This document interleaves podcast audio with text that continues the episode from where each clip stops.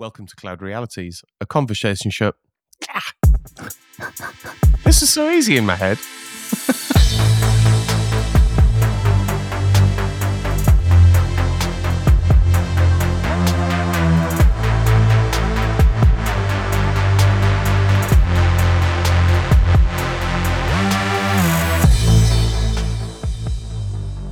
Welcome to Cloud Realities, a conversation show exploring the practical and exciting alternate realities that can be unleashed through cloud driven transformation. I'm Dave Chapman. I'm Sjoukje Zaal. And we don't have Rob Kernahan with us today. He couldn't make this uh, this quick little record where we're just going to put a top and tail around a live event that we did this week at London Microsoft Envision at the ExCeL Centre.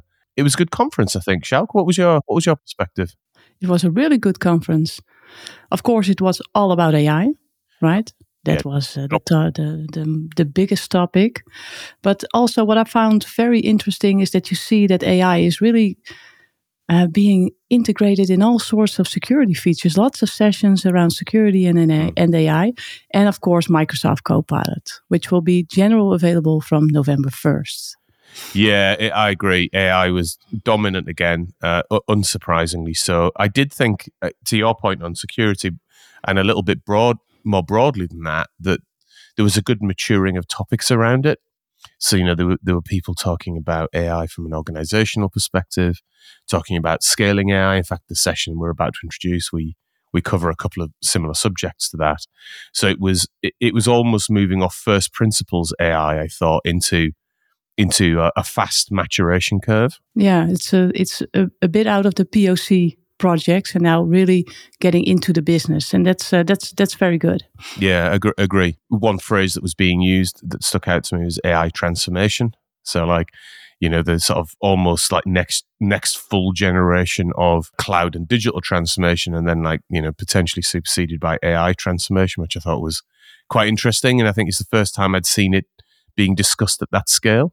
Yeah yeah, totally agree. Yeah, very interesting. Really looking forward what the uh, the nearby future will bring regarding AI. Yeah, Where are we now? Like October 2023. In October 2022, we're barely even talking about this. yeah, yeah. Crazy. Yeah, It is absolutely insane. yeah. Um, the other big announcement, which I think is also November the 1st, but don't hold me to that, is uh, Microsoft Fabric, which is like a data and analytics fabric, which can join, uh, I think, multiple data sources together in a way that um, that allows you to be a little bit more smaller, agile around bringing these things together, which, of course, is super important to underpin AI. So, yeah, Microsoft Fabric really stuck out to me too. yeah, yeah. That's going to be a huge game changer with uh, large language models on top of it. Yeah, So let's get on to um, what we talked about. We were lucky enough to have uh, three fantastic guests with us. We did a, a conversation on one of the main breakout areas. Uh, so we had John Cairney, who's head of digital strategy and architecture at Scottish Water. We had Giles Walker, the CTO for retail and CPG at Microsoft itself. And then we had Steve Webb, the UK CTIO uh, for Capgemini. So we talk about what good experimentation looks like to start with but then how you scale that out, what the platform might look like, what some of the organizational implications are around it, and then, of course, the sorts of implications that might be had on the humans in organizations. After that, we run through a number of case studies, which I think all illustrate what good experimentation looks like. And then we future gaze a little bit into when we might get to AGI, what the implications are for big, sort of very deep systems like ERP. So it was a good conversation. We enjoyed it very much. So here we all are with Rob and our guests at Microsoft Envision, the tour London 2023.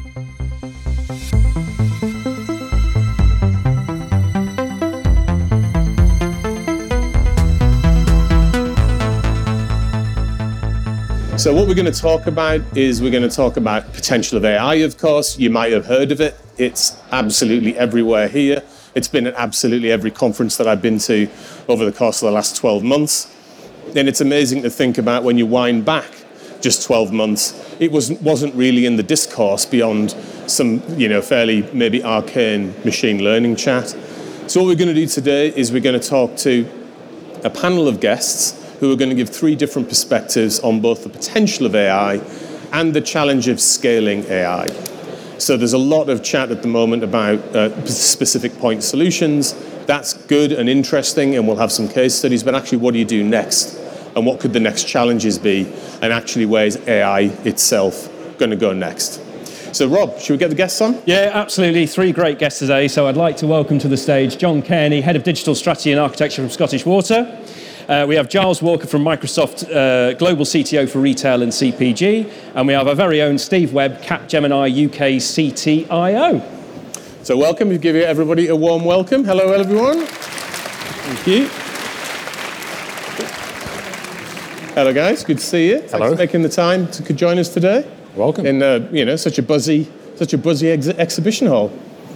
Um, John, let's come to you first. You just want to say hello and introduce yourself a little bit, and just tell everyone a little bit about your day job and maybe Scottish Water. Yeah, sure. Hi, so I'm John Cairney. I head up uh, digital strategy and architecture. So, what does that mean? We define technology strategy, uh, we do architectural governance, etc. And uh, my job, in a nutshell, is to try and make sure that we embrace and use the right technologies.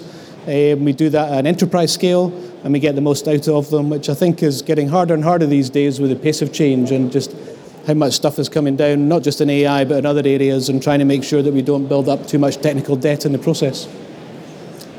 Looking forward to tucking into that. Giles.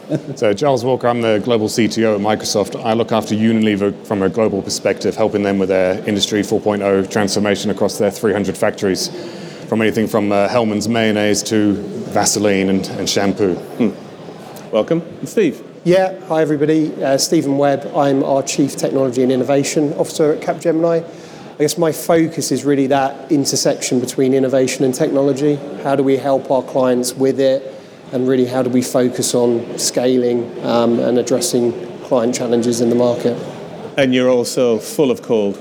I am, yes, yeah. I'm doing my best here. So, yeah, so well done for making it on Thank stage. You. I, I, hope you stick with us for 45 yeah, minutes. Yeah, if I fall off the side of the stage, yeah, that's why. Or you just yeah, maybe, yeah. just, yeah. I'll just give you a nudge yeah, if you yeah, uh, thank fall you. asleep. Yeah. Thanks for making it, man. So let's, let's get cracking then. Um, John, let's, let's uh, come to you first. Now, obviously, it is the, it is the subject of the day wherever you go at the moment, whatever magazine you pick up, you can't avoid it. But AI is not brand new, and I know Scottish Water have been looking at it for quite a while. So why don't you just take us a little bit through a, a, your perspective as a practitioner? What have you, you know, what's your journey with AI been like from a Scottish Water perspective? And um, like for organisations that are maybe looking at it, they've experimented a little bit, but maybe not waded into it yet. What should they be doing? I mean, AI as a, as a discipline's been around for, what, 70, 80 years, I think? I mean, we've been exploiting uh, machine learning, deep learning for about a decade now. So yeah. we've got about 100 algorithms, 100 models that we maintain on a regular basis. And uh, we have been doing that, as I say, on and off for about a decade. Um, we played around with natural language processing as well. We've got one of our models um, focused on asset health, and we use um, pre ChatGPT NLP in order to give people the ability to try and interact with the model using a language. Um, it's pretty basic, and um, when the large language models reached that level of maturity that they did towards the end of last year, and then hit the public consciousness at the start of this year, um, we spoke to Microsoft and said, "Look, we really like the look of Copilot. We think that's yeah. kind of uh, yeah. going to give us the ability to then take natural language processing to the next level." And then we Can embrace. You say a word? I'm sure there's I'm sure, I'm sure this type of audience probably know co- the, the idea of what Copilot is quite well, but maybe just say like a, a, like a quick 30 seconds on what it is and, and then how, and what you're doing with it. So I think Microsoft have got Copilot across a number of different areas. The Microsoft 365 Copilot that we, we wanted to get onto their private preview and, and were successful in doing that. That essentially gives you a natural language interface to all of the Microsoft products. So I'm in your in your productivity suite. So Teams is probably the most the most useful one, I think. Right. Um, also works in Word, also works in SharePoint, Excel, etc. The business chat function that we saw demoed in a few different sessions today allows you then to span all of those products. So imagine having a conversation uh, uh, with that chatbot saying, you know, tell me what meetings I've got coming up next week and show me the information uh, that's already available so that I can prepare for it and condense it down to something I can read in five minutes, not right. five hours. And it's been showing up okay in live? Sorry? Has it been showing up okay in live? It has. I mean, there's, um, as with any private preview, it's kind of in beta, so there's been problems with it. Yeah. Um, but we've got 300 people using the product. I would say around about 170 of them have demonstrated clear productivity savings Right. in using that product over the last three months. Giles, what have you guys been seeing in terms of Copilot use? Very similar to what John was saying. Is the key piece here is is not trying to deploy it at scale at the start. It's trial it and get used to it. As I said, it's in private preview. It still has bugs. It's still being Sure. tested. Yeah. And the key bit as well is, is understanding across the different roles, whether it's ERP or HR or sales or finance, uh, marketing, is it's going to act differently depending on which team you're in and how they're going to use it. Um, to us at Microsoft, it's really it's, it's that learning phase at the beginning. Really try and delve deep into how it's going to work, how it's going to change that business structure that's been going for 40, 50 years now with Right. current technology Right. is going to fundamentally shift. Well, we're going to come. We're going to come on to some uh, organisational dynamics that change when you introduce technology like this into into your environment in the in the wild at scale. But let's return to Scottish Water for now. Uh, sorry, I interrupted you there, John. But let's get back to your story on where you're up to with Copilot and then what you're thinking next. So I think the, I mean, the Copilot for Microsoft 365, great. I think um, it's going to, we've already demonstrated we can get benefit from it. I guess the challenge we've got now is quantifying that benefit and uh, not, not scaring people in the process. So, you know, they, are we shaving off hours and hours of people's time during the day?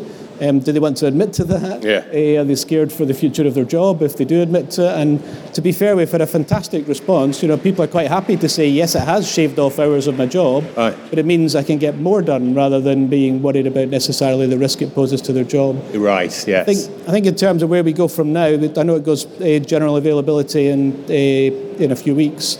So I think uh, we'll be looking at can we scale the licensing up, use, get it to more people? And then we'll get into the discussion about what does that then do for your business model? What does that do for the processes you've got? And uh, we'll be having a look at, yes, we need to prove the benefit, but also how far can we take this? Got it. So, Steve, if I come to you um, just to get a, a different perspective on experimenting with Gen AI at scale and, and in the wild. Yes. What, what's your perspective and what, are you, and what are you seeing from your seat, particularly from your innovation brief? Yeah, I mean, I, I, I totally agree with the, the, the points, firstly, on just scaling and business case, certainly with, with things like Copilot. So that's a very regular conversation I'm having at the moment uh, uh, around that. How do you quantify potential savings and benefits, and what does that mean to, to scaling the business case? So that's quite a regular conversation. I think agree with the approach. Really, you know, you've got to kind of step it up and, and be able to quantify that for, for, for your business.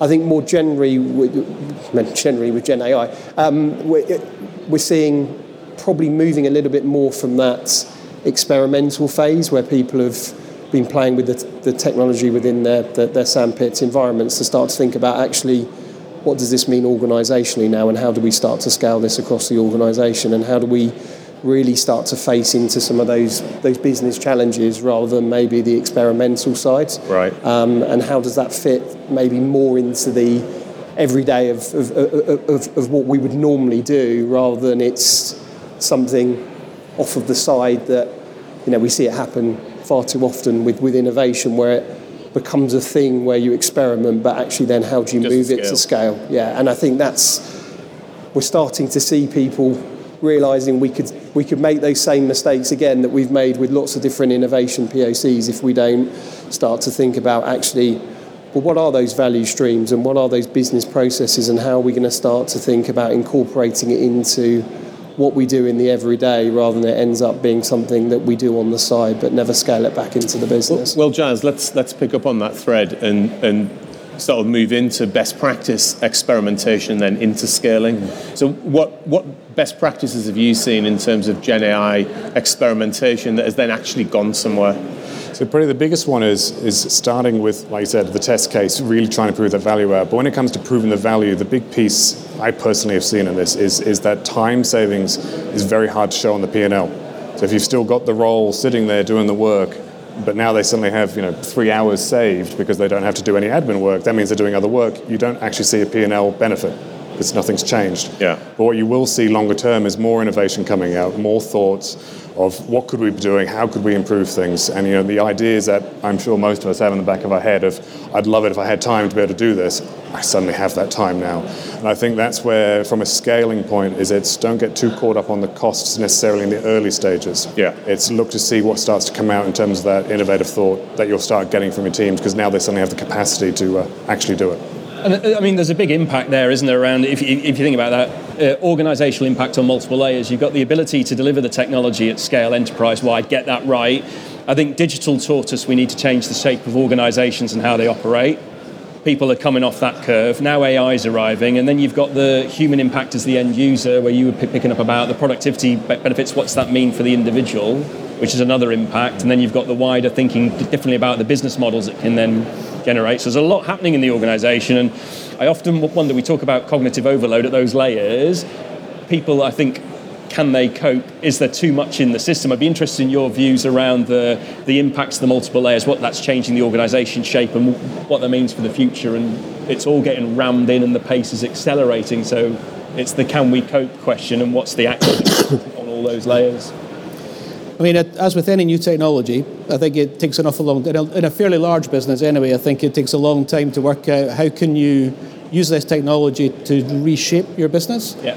There's also something for people, especially with generative AI, about unlearning the old ways of doing things and then relearning to use a copilot. Um, I, I mean, it's a fantastic term, isn't it? Copilot. It's not. That, and again, this this takes some of the fear away. It's not about replacing the person. Yeah. It's about helping them. Yeah, the mech yeah, suit for the person. Yeah. absolutely. That yeah, and that's that's how we try and pitch it. Fortunately, we've got a challenge that we need to try and invest more, do more with less. So they, there's, there's less of a kind of challenge on us to say, you know, cut headcount, for example, and may much more of a focus on be more productive. Yeah. So that's how we're pitching it. And then, then, you, then you get into how do you how do you go after the processes that could benefit from this, or even how do you work out which processes could be removed altogether because this technology um, takes us a leap beyond where we were before. I don't have the answers yet. We're, we're having a look at it just now in terms of how we use it. But there's also an element of not getting carried away by the hype.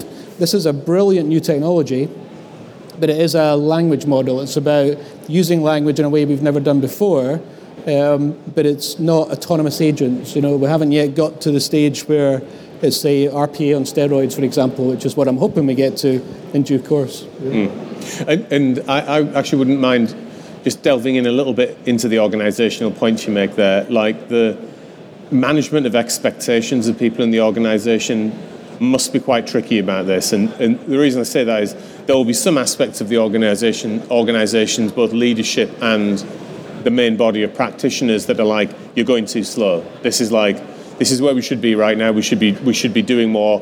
I hear that organizations around the world are doing much more than we're doing.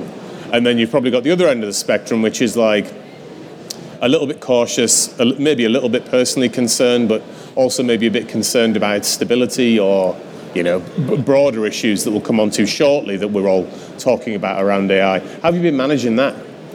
I think um, one of the things we did at first when we when we got the, the thumbs up, you know, you're on the private preview, great. Before we kicked it off, um, we made sure that we got executive sponsorship. So at least one person at that level is saying, "I'm prepared to put some money into this." The private preview wasn't free, but, uh, but uh, so we got some money into it, and uh, we said, okay, give us a period of time, we'll prove the benefit. Um, so that executive sponsorship, I think, is key, uh, just to make sure that um, you're not onto a losing cause right from day one.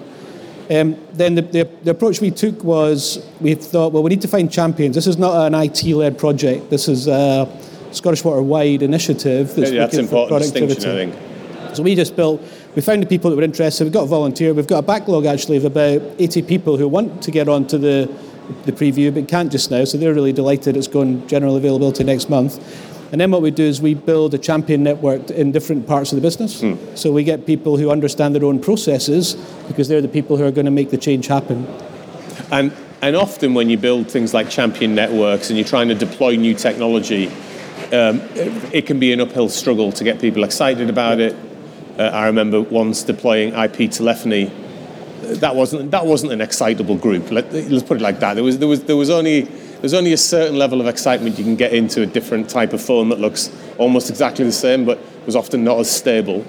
Um, like the level of excitement in a champion group in your organisation um, around Gen AI, I, I assume that that's a different conversation completely.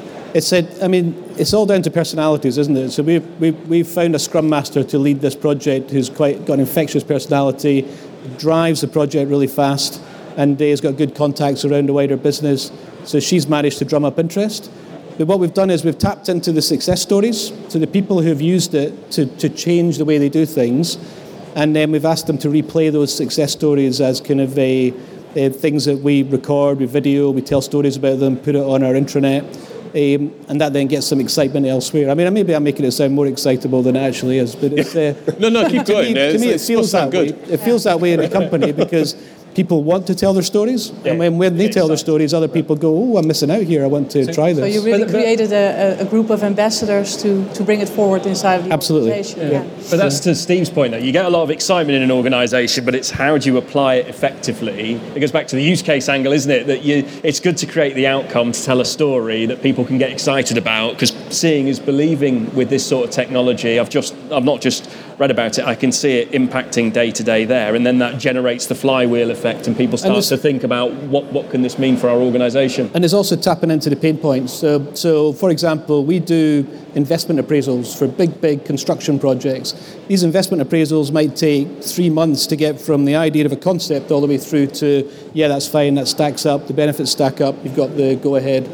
If we can get that process of three months down to three weeks or even less by using Gen AI to, to kickstart the process, to review things, check our benefits are right, then you know that's a massive incentive for people. Yeah. Yeah. Yes, You raise a good point, though. It's one of the bits as well with that uh, that double-edged sword with the Gen AI. As like you said, I've seen examples where people have reduced three months' worth into into much shorter periods.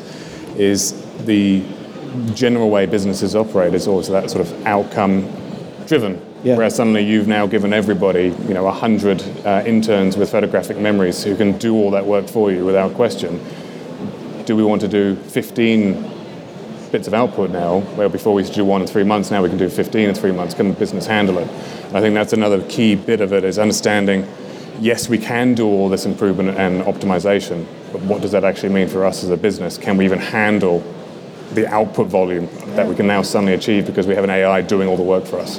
So, so where do you think? First of all, I love that analogy in terms of like you've now got like an army of interns that have got the knowledge, but perhaps not the experience to to deploy that knowledge, which is of where the human comes in. Exactly. Um, what's your thoughts on then the impact that that will have on organisational shapes? Have you seen any anybody experimenting with new style organisations yet? Personally, no, I haven't seen it, but it is something that is, is discussed obviously within the Microsoft realms. But also, again, that's been being discussed with our clients too. Is this this viewpoint of the way we've been doing business in this sort of internet age, you know, Web 2.0 sort of thing for the last 20 years. Yeah.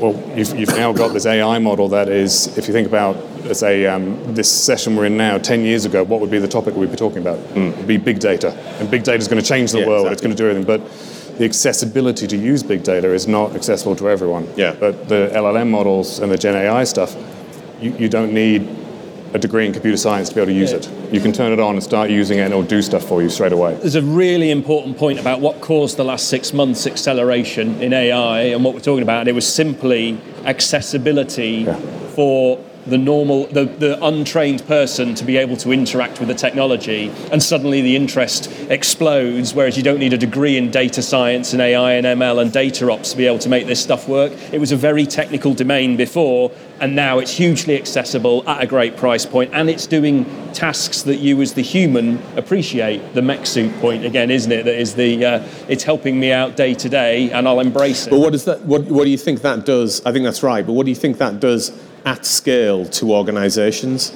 So if you, if you if you suddenly got I don't know, 50% of your, let's say it's 50%, I don't know whether it's 70, I don't know whether it's 30, probably depends on the role. Yeah. But what does that then do to the organisation when you multiply that up hundreds and thousands of times? Oh, the whole the whole shape of the org is going to have to change, uh, and roles will change. It- it- If harnessed properly, productivity will shoot up in particular disciplines, which means there will be a bit of a um, uh, a movement around with staff to maybe do different roles, Yeah. or actually it could help the areas in organisations that are under huge stress because there just aren't enough. Um, there isn't enough ability to serve the demand that's coming through the front door. But undoubtedly, as the mastery occurs within the organisation, it's going to, you know, change the way the shape, the whole shape of the organisation has to be deployed. That's either from the tech teams right up to the, you know, the teams that serve the end user and the end user themselves. I think it is a full stack Yeah. impact. It's just how long before we properly understand what that new shape needs to be. And I think there'll be a bit of probing. Well, it's taken it's taken the best part of like what I don't know, maybe seven or eight years to be able to fully understand what a cloudified, you know, the technology digital operating model, model yeah, looks yeah. like. I was going to say, if you look at look at Microsoft Teams, Yeah, when yeah, that- yeah. pre-COVID, there were many businesses I remember dealing with when I was in Avanade who were scared to go onto Teams. Right. They were worried about Right. what it meant for their business.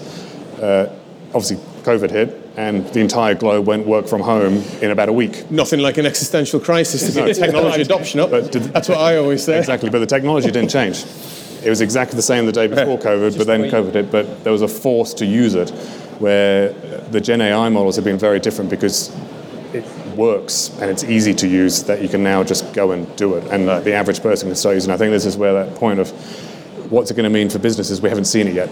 Because ChatGPT 4 only came out in March. Yeah. Copilot's still in private preview, and it's most businesses, same with Scottish Water, have only done sort of 100, 200, 300 licenses to test the waters. What does it really mean? Yeah. And I think, in honesty, that's the right approach. And what we'll start seeing in the years to come is this new way of how businesses operate, where, again, shifting roles, shifting mentalities of how you do things, and that idea of the annual appraisal of, well, how much did you, did you hit your target of this output? Hmm. Or if I've got a tool that can output 500 reports for me in a week, Yeah. well, usually that would take me two years to do. How am I going to be measured on my performance? Right. Because actually, the machine's doing a lot of that work for me. My role will change fundamentally because I'm not output driven as much anymore. And it will also take it takes some time before companies are able to adapt, right? Mm-hmm. People need to be trained, need to be moved into a new role, so it will take some time before it really product productivity will really increase. Yeah. And the technology needs to be trusted. Yeah, yeah, Yeah. it needs to be Yeah. tested, trusted, and proven, doesn't it? There's still a lot of that. So, John, is anything through through the uh, very early days yet in terms of your use of Copilot and your experimentation? In terms in terms of the sorts of impact we've been talking about, anything suggesting itself yet, or is it still too early to tell? I mean, and there's one we talked. I think uh, I was on a, a session earlier. We were talking about uh, the idea of making sure you look at security at the start. You look at data integrity and data protection at the start, and they, these are absolute, you know, prerequisites to making sure you get the most out of it. But at the same time, the technology is helping us work out where those vulnerabilities are. You know, so Yeah, right, right. if someone's searching uh, their, their whole semantic model and saying, "Show me this stuff," and something pops up they shouldn't see. You know, as long Does as it keep us. encouraging you to adopt more? It, it does. I think it does. It's, uh, it's a. It's kind of a. It's. It's not so much a double-edged sword. It's two swords. You know. So we're, we're, we're actually. Yeah. You know, we're we're tackling different problems by using this, and I think, I think that's just going to get better and better for us in terms of uncovering new opportunities. But if I do think about the double-edged sword piece, then yes, there is still fear. People are scared by it. Um, there's also a, a lack of understanding of what it is. People understand that there's productivity savings, but they don't understand how it works. The bias issue is always something that crops up. Um, and uh, we're constantly looking at that. We've got people who are focused on checking and rechecking and making sure that the information we get from it is accurate. Uh, and a lot of the time it isn't accurate. Um, Right, Not just it's not accurate, but it's completely made stuff up. And I think if you, again, if you understand the technology, you understand how that happens. Um, but we want people using it without needing to understand the technology. So that means we'll need measures in place to validate content, validate the stuff that comes out of it, um, check it. We're looking at using it for legal use cases. Um, so, you know, I don't know any of our lawyers who are going to just accept something that comes out of it. They'll want to read it word for word. So, And, and you've been using the concept, I think, of knowledge graphs to, to, to help you understand the accuracy and the critical thought that's required. Do you want to Yeah, so- go into that a little? Yes, I think, I mean, the, where we are right now is, uh, I heard someone else last week talk about the, the Gartner model, the hype cycle. So I think generative AI is at that kind of, if you're familiar with the hype cycle, it's at that peak of inflated expectations. It can do anything, you know? And uh, people talk about artificial general intelligence and artificial superintelligence. Um, you've got Sam Altman just talking about it recently on the, the Joe, Joe Ro- Rogan, Reagan, whatever his name is, uh, show um, which I don't think helps. So we're at that point of it can do anything, but no, it can't. We find their limitations. Um, and I think we're going to get into that kind of trough of disillusionment over the next six months, and then, then the slope of enlightenment where people really work out how to take advantage of this technology and what comes next from Yeah. it. So, for example, I've seen some great use cases where people are using knowledge graphs in order to bring other data sets in, bring other contexts in, and then use the large language model to do what it needs to do. Don't use it for everything. It's really expensive to use. It's a, a very expensive tool. You know, if you've got facts that you know or answers you've got answered, put them in a database if they're never going to change. Don't keep going back to the LLM. Use knowledge graphs to come up with new use cases. Um, the, I think as as the technology moves into multimodal, in other words, when it's able to uh, do cloud, uh, media analytics, make better use of video, audio, um, and uh, pictures, um, then again the use cases start expanding. So I expect to see that being something that we start using in earnest in the next six months. Steve, have you have you in your with your innovation hat, have you been looking at data accuracy and how through experimentation or use of things like knowledge graphs yeah, sort I, of up, up, the up the resilience of it. I think that the, the, the, most common use case we see every organisation doing is how do you start to use your, you know your own data against an, an, an LLM? Um, so that's by far the, the you know the number one use case. Mm. I think that the point around sort of specifics and different LLMs is, is an interesting point as, as well because actually, you know, we all look at the GPT models and how powerful they are, but as you said, they're, they're expensive to run, the resources are expensive. So actually some of those use cases where you've got very specific models um, for specific use, I think we're going to, obviously it's great that Microsoft and others are, are integrating a wider model set now. Um, so I think actually starting to look at what are some of those other models that are there specifically for a particular use in a particular use case and how do you use that potentially with, with some of your own data as well. I think that's quite an interesting one where we're seeing more and more organisations out there doing it, and we'll see third party companies that are specialising that a little bit more as well. Cool. Well, let's talk specifically about some use cases now. Uh, Sjouk, you've been looking at some use cases, so why yes. don't we why don't we take a moment and actually just have a look at a few examples of use cases, and then we'll come back and, and go a bit deeper. Yeah, of course. So um, at Capgemini, we help a lot of uh, a lot of our customers to transform their business using generative AI. So I thought it would be great to share a couple of use cases with you. so the first one is at Unilever. We use it, uh, Gen AI, to uh, create an AI-enabled content uh, platform. So we integrate GPT-3 into their e-commerce platform to automatically create and publish content which is also optimized for search performance. So at Roche, we created a self-service, assistant which offers um, a lot of information to patients in their treatment process. So it's a 24-hour available assistant that can give you medical advice, medical information, and can answer your questions. So at Verzekeringskassen, we created a service that, uh, that synthetically created data about lungs and teeth. And because of the fact that this data is synthetically created, it can, it can be, it, it doesn't fall under the, GP, the GDPR. So it can be used in the application development processes and in the testing processes. Um, at Bayer, we created a solution where we integrated large language models into the system that reason about internal documents and also make all those internal documents available to the employees.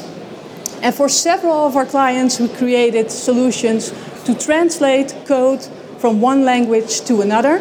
Like, for instance, one client has de- a decrease in COBOL developers, so we created a solution to translate that COBOL code to a much more modern language like Java.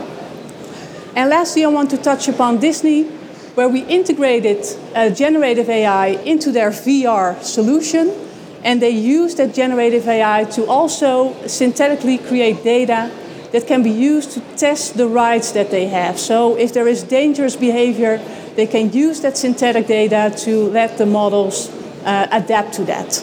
So I have a question for all of you. Do you also see these types of use cases or do you also see different ones?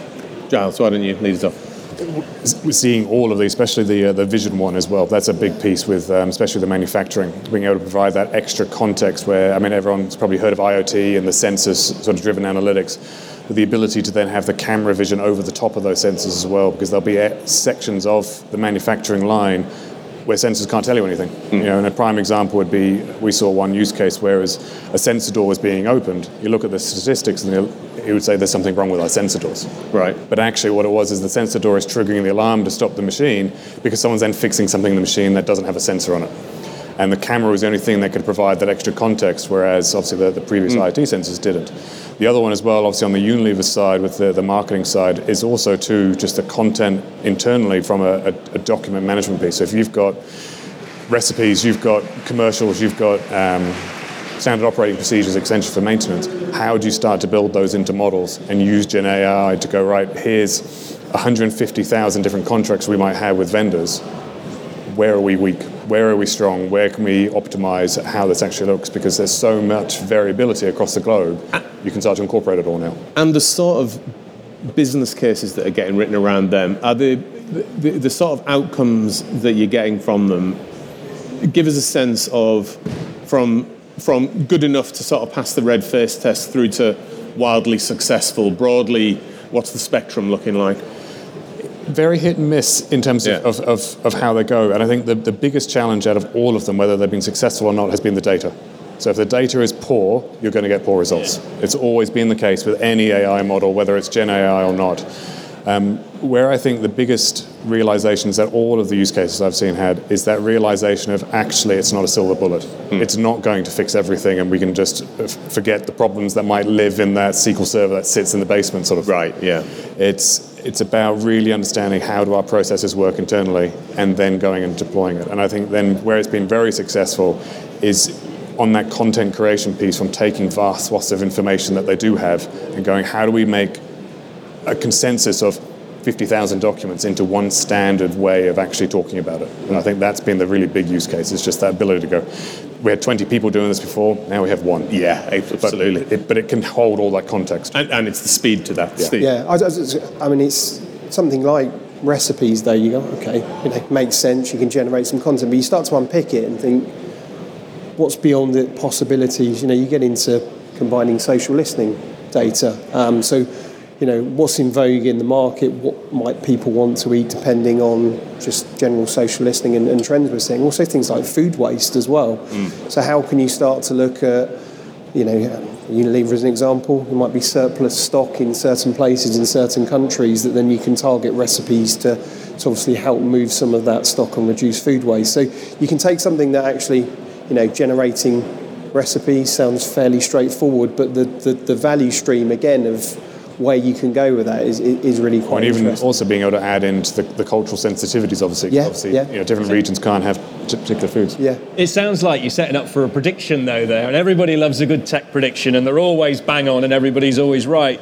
But the um, you, the, the, the the use case you started to te- tease out there about AI starting to permeate throughout all the systems. We still have these big core transactional systems that run the business model, and AI is very much helping on the the fringe ask you for a prediction. What do you think the timeline is before something like AI gets to an advanced level where it can replace an ERP platform with a different way of working, like right through the It- business it- chain? yeah, and, pr- and presumably, with, with a case study like that, or a prediction like that, what you're actually doing is taking something that's very process bound at the moment. Yes. You know, so works in a series of, and let's be charitable, and let's say journeys, but actually, what we what we know it is is a relatively old school process. Yeah, that's drumbeat type digitized process, yeah. rather than digitalized.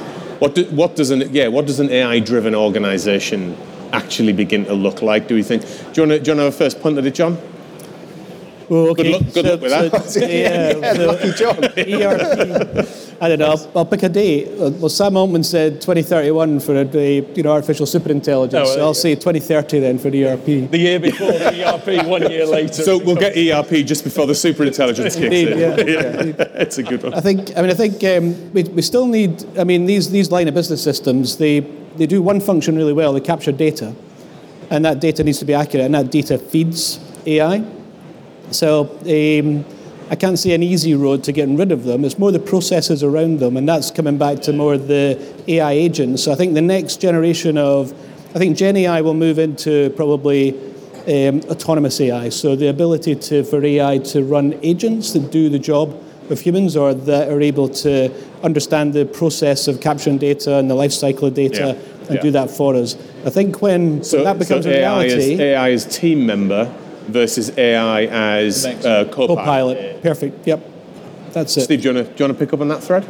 No, I, I, I, yeah, I think it's a good analogy. I think it's, it's that's, that's the point, isn't it? If we think about things like high performing teams, um, you know, wh- where do we get to that point where AI could could ha- you know we think about the makeup of a high performing team is empathy, you know, it's understanding each other's needs and, and how we work together, and it feels like we're probably a little little way off, um, yeah. you know, the AI being able to act as that member of a team. Um, but I'm, I'm not silly enough, Dave, to make any kind of date prediction around that. I'll leave I'll leave that one well alone. But um, yeah, yeah. very wise. yes, is, yeah. is, that just because you don't want the AI to keep an eye on you? Exactly. Yeah. Exactly. Yeah, yeah. That, yeah. Rob's already far too deep into that. So, uh, there's no way he's unpicking that.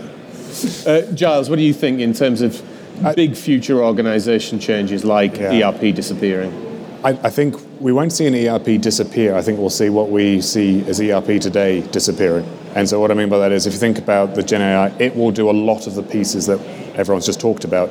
I think what it will start to open up though is that the fact that a lot of the automation pieces that don't happen at the moment with ERP, like pulling out reports, mm. running the numbers, doing the, the, the documentation on what those numbers then mean, lots of those steps then can start being automated, which means teams can start to discuss the results more than doing all the pre-work to get to that result.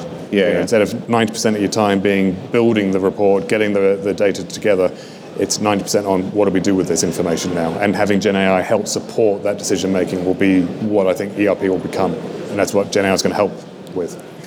Good note to end on. I think in terms of understanding then the, the path between the, the early experiments that we're, that we're seeing now and then actually how the, how that could become more of an organism across an organization. And I know I'm, I'm particularly fascinated to see how that starts to evolve.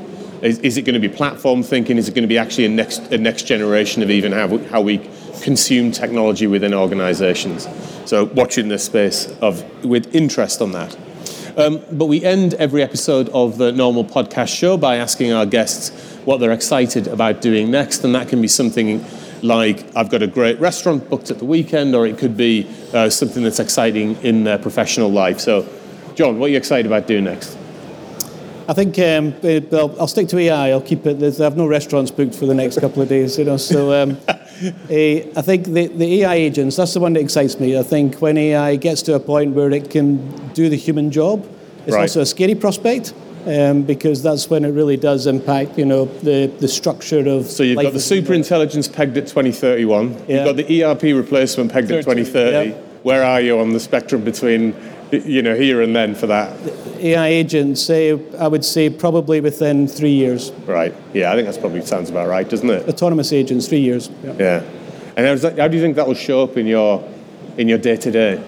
So one example of we, we've got a we've got a knowledge intranet we call Scotty, and right. um, I see it as being essentially a, a kind of Scotty agent, you know, that, that will do the job of anybody, even even in the field. Someone says to Scotty, you know, not beat me up, but yeah. did, uh, take a photograph of a, an excavation, show me what's next in here, and it just says, do this, do this, do this, do this. Right. Um, by integrating with ERP and all the other systems. Um, looking at media analytics, says, I'm not sure about this, take a photo. Oh, yeah, that valve is such and such, you need to do this to it. You've not got the spare part in your van, but someone else has, I'll get it sent to you. Well, and to, and to Steve's point on um, you know, AI as team member versus co-pilot, you also then have the potential to have Scotty not only out with your field force and practitioners, but it could be in your boardroom. That's it. Yeah. You know, like Scotty, tell us the predictions like for the, the mascot. Yeah, just sitting in a chair. yeah. Giles, what are you excited about doing next? Uh, very similar. Uh, in honesty, when um, ChatGPT 4 came out in March, uh, I asked it a lot of questions about Star Trek Engine, and he raised Scotty. Because um, obviously, if you look at the computer, it's a very similar thing in terms of what ChatGPT is. It's obviously yeah. a very early stage, and one of the bits I think it came out with was obviously there's no chat function yet but there is a chat function now. It's been released. Right. Yeah. From March to now, was it six months? It's already got the, the chat function. I'm looking forward to seeing similar the sort of the, the AI bots. How does that deal with a chat functionality and help in anything from mental health side of things to work-related issues? Because obviously, if you've suddenly got uh, an AI agent that you can talk to in any sort of form of language you want to, and, right. or help respond to that. I think that's going to be incredibly powerful. Across yeah, it's all about nuance. That for me, I think you know, the, and a, a little bit like your comment earlier about you can, you, you, know, uh, do you want to ask a graduate that question with all due respect to graduates, or do you want to ask a, you know, 20-year experienced GP that question? Yeah. Well, that's, and that's where you can tell the model, you are now a 20 year experienced Yeah. Yeah. Like practitioner it. of this. Act like it. Tell me to go and pay someone to get something. Yeah. I think, and I mean, that's the, the learning that's going to come with this because it is so new. And I think a lot of, even myself, I sometimes forget it came out in March was ChatGPT 4. You know, that's seven months ago. You know, and, and some of this technology, like we look at just web development, you know, really has been around for years, and it, you still see terrible websites. Yeah. You know, this is seven months old, and it's everywhere. Yeah. Um, so you, you're going to get a lot of rubbish coming out, but you'll also get a lot of gems coming out. And I think it's just test it and give it time and, and know that it is, still remember, it's seven months old.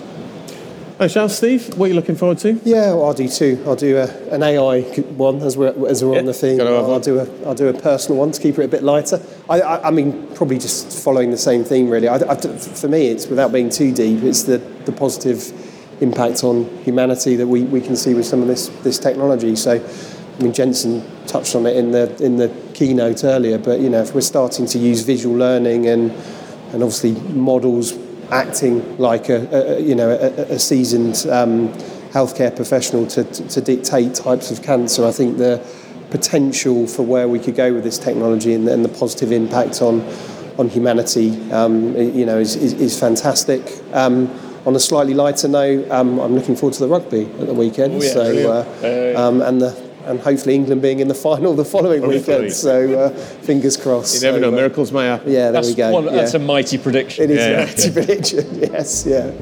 Well, look, a good conversation this afternoon, everybody. Thank you so much for your time and insight. It's been a pleasure talking to you.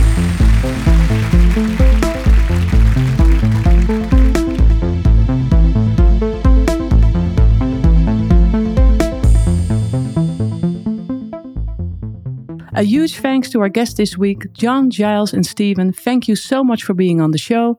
Thanks also to our sound and editing wizards, Ben and Louis, the AV team at the conference, and our supportive producer, Marcel, and of course to all of our listeners. We're on LinkedIn and X, Dave Chapman, Rob Kernahan, and Sjoukje Zaal. Feel free to follow or connect with us, and please get in touch if you have any comments or ideas for the show. And of course, if you haven't already done that, rate and subscribe to our podcast. See you in another reality next week.